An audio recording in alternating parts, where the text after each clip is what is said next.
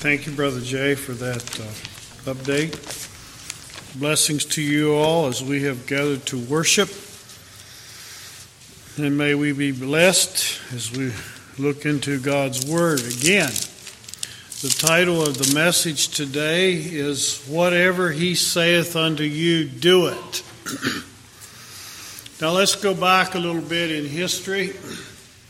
We usually think about this little background around Christmas time. Uh, the angel came to Mary while she was still single. and she told Mary that you're highly favored of the Lord. And you're going to conceive and bring forth a son, and he shall be called Jesus. He shall be called the Son of the Highest and of his kingdom there shall be no end. Can you imagine how Mary must have felt when, first of all, being in the presence of an angel, I would think would unnerve you, uh, or would me, and then to realize that, that she was being told that she was going to be the mother of someone whose kingdom there would be no end. And I'm sure she pondered this announcement from the angel. And she had questions in her mind, like we do today when we read God's Word, when we pray, when the Holy Spirit speaks unto us. You know, we, we have questions. Well, how is this going to work in my life and in my situation? And so she, Mary, asked the question how shall these things be, seeing I don't know a man? I don't have a man. I don't know a man. I'm not married. And how's this going to happen? And the angel said, The Holy Ghost shall come upon thee, the power of the highest shall overshadow thee. So notice here, the Trinity is involved. The Holy Ghost, is going to uh, come upon thee. God the Father shall overshadow thee. And then the Holy One, which is Jesus, shall be born. And the angel also added to what she was telling Mary, because she knew Mary was pondering all this stuff and wondering how it was going to work. And she just cut the slack, got right to the point, and said, With God, nothing shall be impossible. And that's what we should conclude today. With God, nothing shall be impossible. And so the angel was waiting on Mary's response, so to speak from this announcement, from all that the angel was telling her that this was going to happen, then the angel was waiting on her response. And it's a beautiful response. She said, Behold, the handmaid of the Lord, be it according unto thy word. That should be our response. When we don't know the future, when we don't know what's going to happen, we can trust God that no, nothing shall be impossible. So let's let's fast forward a little bit. Joseph and Mary were born, and Jesus was born in born, and um, I'm sure Mary, as she watched this baby Jesus grow into a child, into a teenager Going toward his teen years, she watched him. And don't you know, when, when they was up to the temple and on the way back, they couldn't find him. And when they found him, he said, Didn't you know I must be about my father's business? And he was only 12 years old when he said he must be about my father's business. And the Bible says that his mother kept all these sayings in her heart. And I believe that she continued to keep those sayings in her heart as she pondered Jesus and watched him in his teen years and as he went into his adult years and as he began his ministry. And so now, let, uh, us say he began his ministry, and Jesus and his mother were invited to the wedding at the Canaan of Galilee.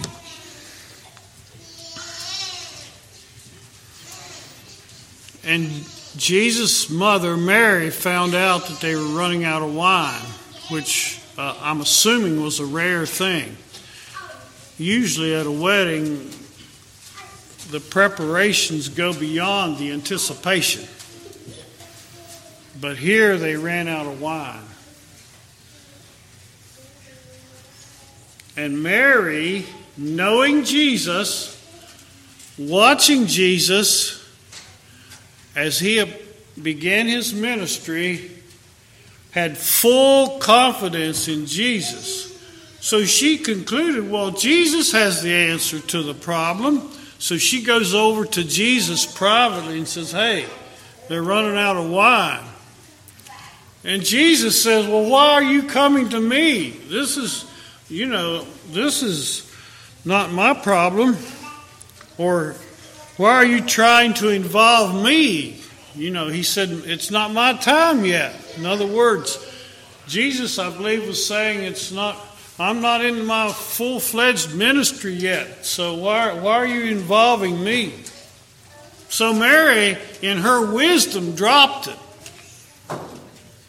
She just went to the servants, and here's the title of the message Whatever he says unto you, do it. Mary didn't know what Jesus would do, she didn't know what he would say. But she knew he had the perfect answer and the perfect solution. And the same is true with us today. Now, today, Mary is not telling us that, but we have the Holy Spirit telling us whatever Jesus says to you, do it. And, and that's in the form of God's holy, inspired word as we read it every day.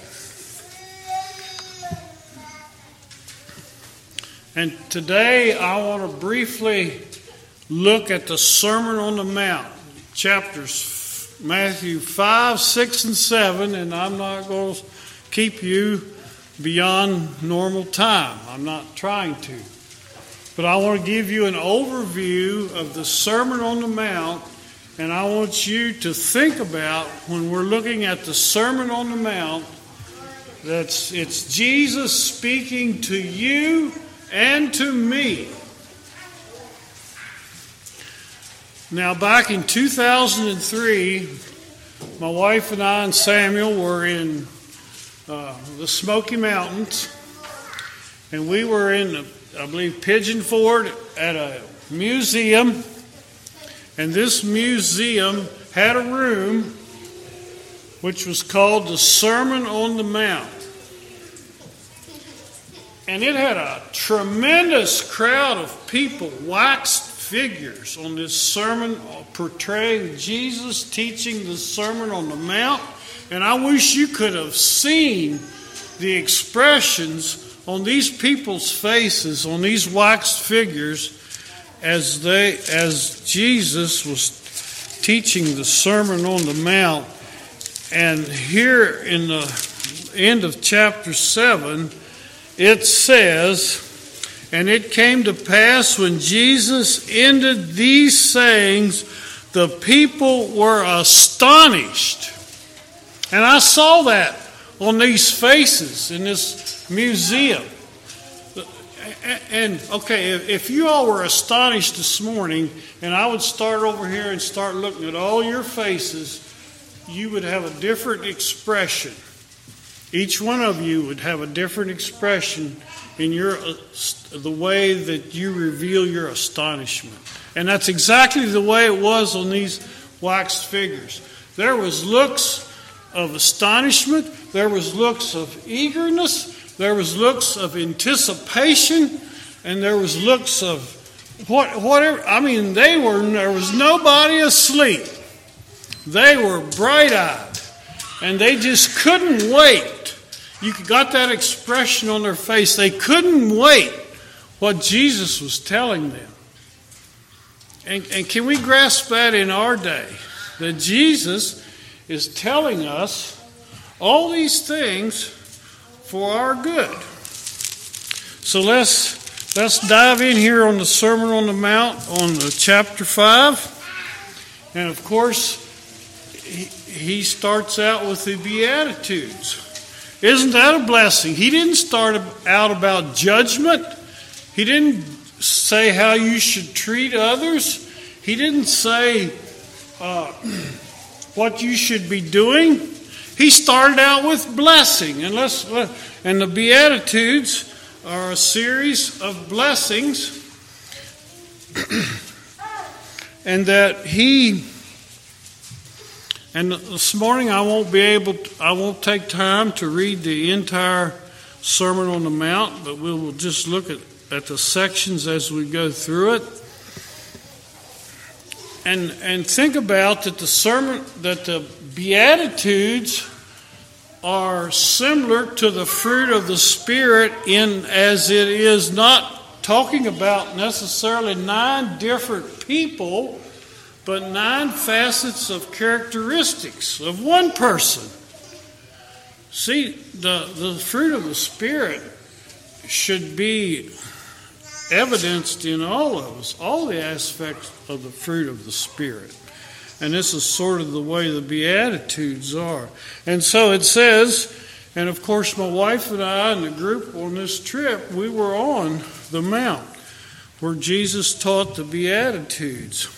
It says he went up into a mountain, and when he was set, his disciples came unto him, and he opened his mouth and taught them, saying, Blessed are the poor in spirit. And these Beatitudes uh, have a, a, a blessing, uh, have a. Um, let me back up. They, they have a promise and they have an explanation. And it says, when it says, Blessed are the poor in spirit, for theirs is the kingdom of heaven. It says, Blessed are they that are pure in heart, for they shall see God. That's a promise.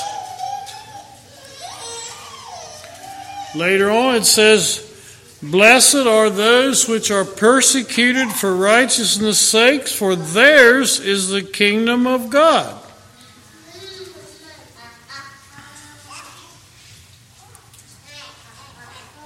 So, our takeaway from the Beatitudes can be that we always maintain an effort to be pure in heart and to hunger and thirst after righteousness.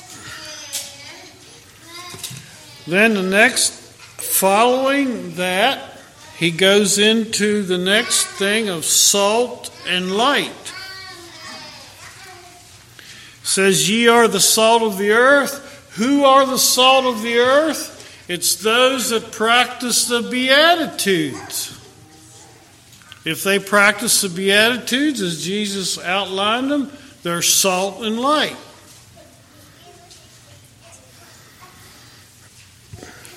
And he goes on to say that at the end of the salt and light section, verse 16 Let your light so shine before men that they may see your good works and glorify your Father which is in heaven. And that's something we need to always keep in mind in our life. See, the devil tempts us to do good works so that we can get some recognition or we can get some honor or, or prestige. But here Jesus is telling them that you do your good works to glorify your Father which is in heaven. Now, following that, verse 17, after the Beatitudes and the results of the Beatitudes, he, he, it says, it simply says, Think not that I am come to destroy the law or the prophets. I'm not come to destroy, but to fulfill. And you see, that was a big issue in Jesus' day. The scribes and Pharisees say, but the law says this, and we need to do this.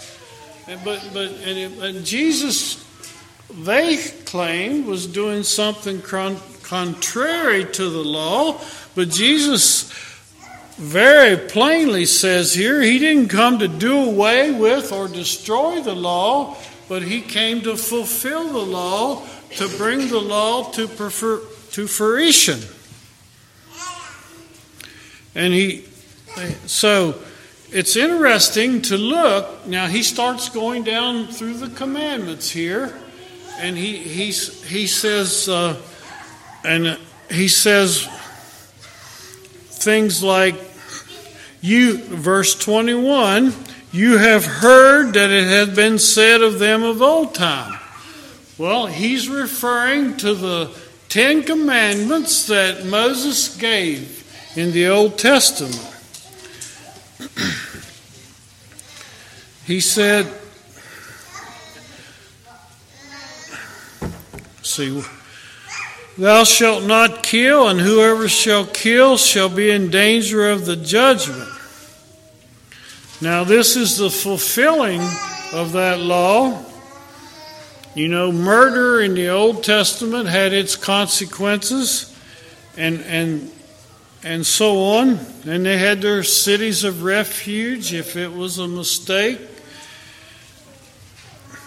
But now Jesus is bringing it current that murder and angry and being angry are kind of on the same plane. Notice how murder and anger are related to each other. And I can just see those those waxed figures there in Tennessee. They were just just soaking it up. They did a tremendous job of, of displaying, I believe, Jesus ter- uh, teaching the Sermon on the Mount. And you know, in our minds, we say, well, how is murder and anger, anger, you know, so so similar? Why did Jesus say that? It's because he is showing the seriousness if we have hate for one another. And it's also reminding us God is love. And if we are the children of God, we will, we will do what we can to uh, practice love and not get involved into anger and what it brings. And he also gives admonition in verse 25, thinking about anger, murder, he says, agree with that adversary quickly. In other words, he's saying going the second, go to the second mile if you have to. So you agree, get this issue settled. Then he goes into verse 27 and 30 in chapter 5. He talks about adultery. And there again, he said, You know, you heard of old time and he was referring to people that commit the act in adultery. But he says, I say unto you, he who looks on a woman. Now, he didn't stop there. Notice he, that he didn't stop, say, who looks on a woman, but he said, who looks on a woman and lusts after her. There's where the problem comes in. And so that's that's the challenge for us today. It's it, it's Jesus is telling how the law translates in our day that it's in our heart and our response from our heart is what Jesus is trying to impact is, is the reality of how we're going to be judged before God. How, how is it in our hearts? And that's why he said in the Beatitudes, the pure in heart will see God. And he also points out that if you have a problem with with looking lustfully, then you need to take drastic measures. It's for your spiritual benefit. Then he comes to the next issue of divorce. And again, he uses that term. But I say unto you,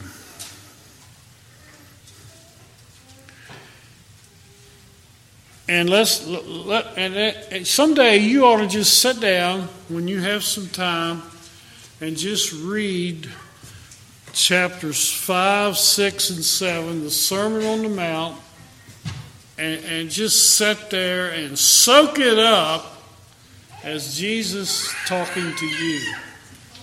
That, that, that's, that was, that's a beautiful thing. Just soak it up as whatever he says unto you, do it. You know, sometimes we come to the scripture and we feel that we feel that we feel some condemnation because we feel well we, we can't be per we're not perfect. But let's just open ourselves up. Don't come to the scripture with a guilty attitude. Just come to it to be blessed. See, Jesus started out, he wasn't condemning, he started out with the Beatitudes. Said, Blessed are you if you do this or that. It's your choice. And you can be blessed as you follow the teachings of Jesus. then he goes on to oaths and uh, verses 33 37.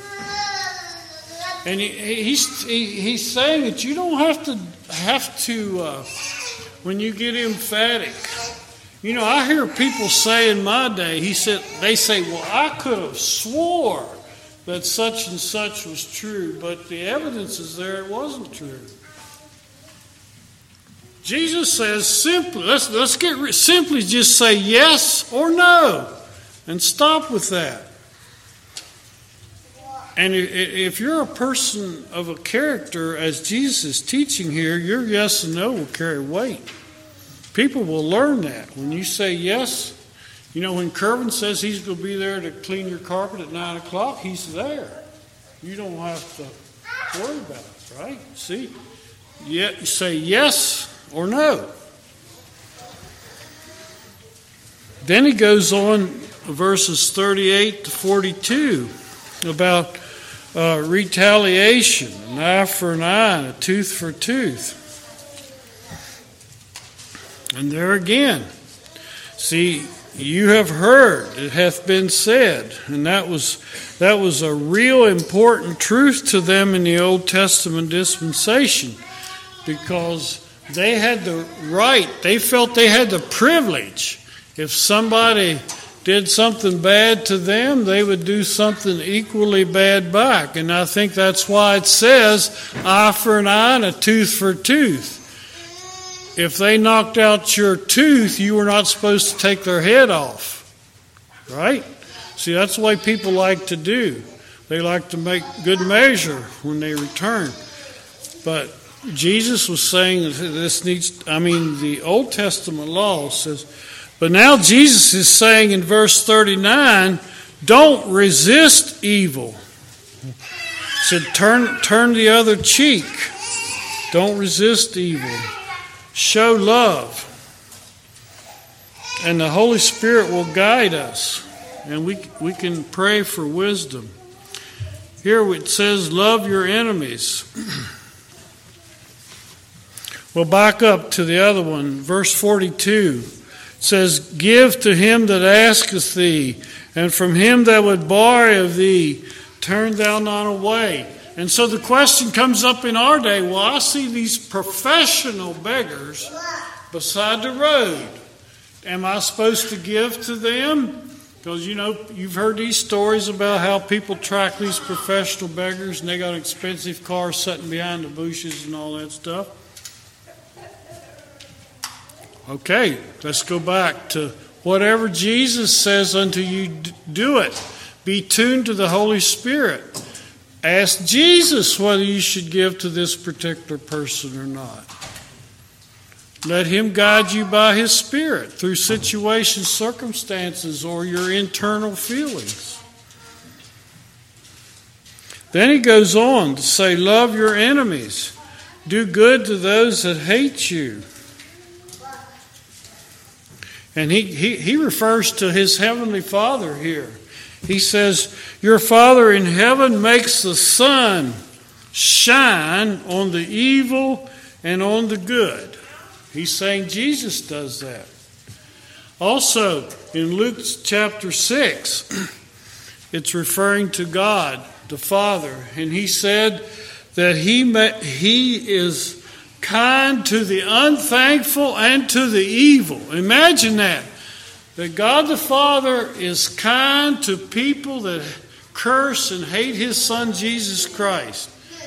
And people that are atheists and do all kinds of evil, it's still saying God is kind to them. And so take lessons. That's what Jesus is telling to us. Now we go into chapter 6. Now, chapter 6 is a practical, everyday life, is what I'm going to call it, giving us direction in everyday life. And so, chapter 6, 1 to 4, he's saying that, you know, we need to be giving as righteous. Do not do our deeds publicly. Don't blow a trumpet when you're putting money in the offering. One time we was in Lynchburg, and Jerry Falwell, the preacher that started Liberty University and all that stuff, he said, "Okay, we're going to take up an offering now, and here I got a hundred dollar bill. I'm to get this started." And he put it in the offering plate. See, Jesus is saying, "Don't do that." He said, Give in secret, give discreetly. And those people that do this $100 bill, they, they got their reward right there, and that's it. That's what the scripture is saying. And your Father, which knows all in secret, will reward you openly. Then Jesus moves on to prayer. See, this is, this is practical. And he says, when you pray, don't uh, draw attention to your prayers. Pray from your closet. And did you know the Lord's Prayer is in here? It says. And, and see, he says he's teaching the people. He says, after this manner, pray. Our Father which art in heaven. And did you know there's only two things in the Lord's Prayer that you and I should be really concerned about? Don't be concerned about your daily bread. That's real low priority. What you should be concerned about is in verse 10. It says, Thy kingdom come, thy will be done on earth as it is in heaven. And you pray that when you pray the Lord's Prayer. How is God's will done in heaven? Okay, it's done perfectly. How is who's doing God's will on earth? You're praying that God's will on earth is going to be done the same way God's will is done in heaven. And who's doing it on earth? Well, you're supposed to be doing it on earth. Are you doing it perfectly like it's done in heaven? See, that's something we need to work on.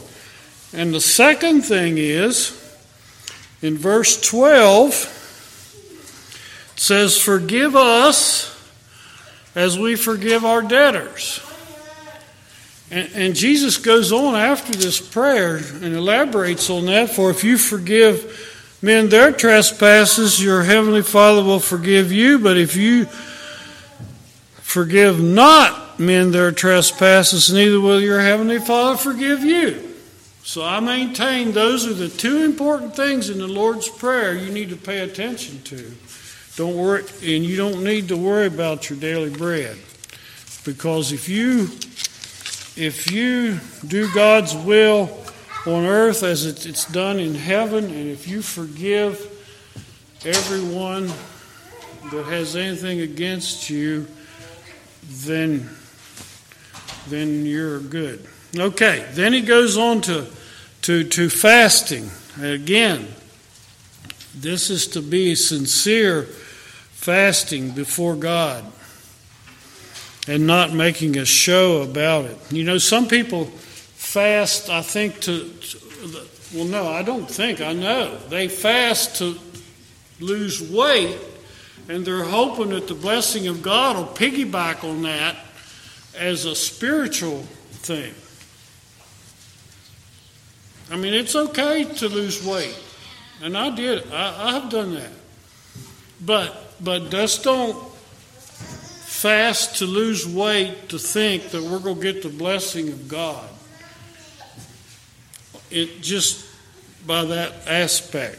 But our fasting needs to be in our pursuing God and His righteousness.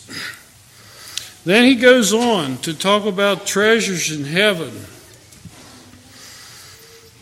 and says, Where your treasure is, there will your heart be. And you cannot serve two masters, God and money. You can't do it. And, Jesus is pointing that out. And it's just amazing. In these three chapters, 112 verses, and I read where somebody said it only takes 18 minutes to read the Sermon on the Mount. Now, you have 18 minutes.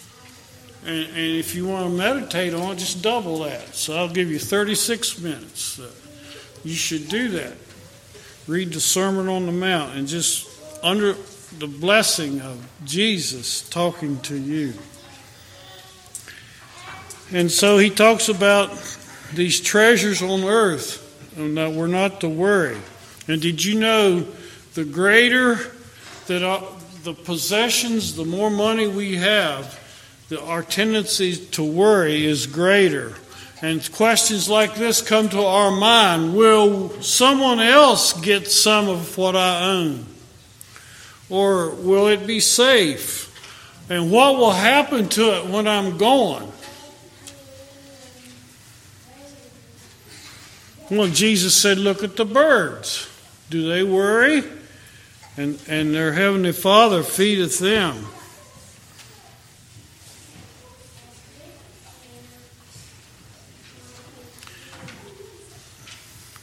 So, when we leave this world, we're going to leave with nothing, just like when we came, in, in reference to treasures.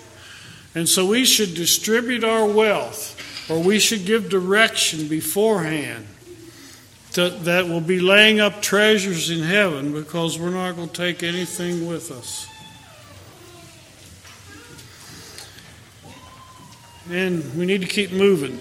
But at the end of chapter 6, that's uh, verse 33, it says, But seek ye first the kingdom of God and his righteousness, and all these things will be added unto you. And another exercise that's good to do is start right there sometime in a Bible study. Start at the end of chapter 6 and look for those two things and go backwards up through chapter 6 to the beginning of the chapter and look for those two things. What does it mean to seek first the kingdom of God? And second, what are all the things that are going to be added unto you? that, that's a good. That would be a good Bible study. Start at the end of chapter six and work your way up. Now we come into chapter seven, talking about judging others. and in this chapter, I'm proposing that he's giving direction for our spiritual good. See, in the beginning, he started out with the Beatitudes. In the middle chapter, he's talking about practical things. And now he's talking about things for our spiritual good. Don't be quick to judge others because they will be judging you. And we should try to encourage others. Give them the benefit of the doubt, at least in the beginning of the problem and pray whatever he's and whatever he says unto you uh, do it. Then in the next verses uh, verses 7 to 12 talks about prayer and the golden rule. Verse 8 notice verse 8 i hear i hear in the background persistence. For whose for everyone who keeps asking. That's not just today, that's not tomorrow, that's not the next day, but keeps asking. Receives. And he who keeps on seeking will find. Keeps. Every you keep. And the third thing is you keep knocking, and it will be open unto you. Don't give up, be diligent. Then it talks about the golden rule here. And why is it so hard to practice the golden rule? It says the golden rule is the sum or the total of the law and the prophets from the Old Testament. It says that's the total. And so here we have it today, the golden rule. It's, and it's real simple. You know why I think one reason it's so hard to practice the golden rules because self gets in the way. Self focuses on ourself. And like I've said before, if you want one word to describe Jesus and his life and his ministry, his return to heaven, all you need is is one word and that's others. That's why, that's why he came to earth. It was for the sake of you and me because we're others. That's why he had ministry on the earth. That's why he died on the cross. That's why he's interceding at the Father in the heaven right now for others. And that's why when we get to heaven, you're going to see the nail scarred in his hands because it was for others. Now he goes on to talk about the narrow and the wide gate. And heaven can only be entered through the narrow gate. And, and the uh, theology of that is, and the, maybe the spiritual implications is the gate is narrow. You've got to get rid of your burdens. You have to be be saved. You have to lay down all everything that's dear to you to get through that narrow gate. It's like my wife and I on the tour. We's going through Hezekiah's tunnel. A tunnel Hezekiah's tunnel was, was dark. You had to have a flashlight, and it was so narrow that only one person could get through at a time. You couldn't have stuff with you. Then he goes on to talk about the tree and the fruit. And Jesus says, looking what is our life produces.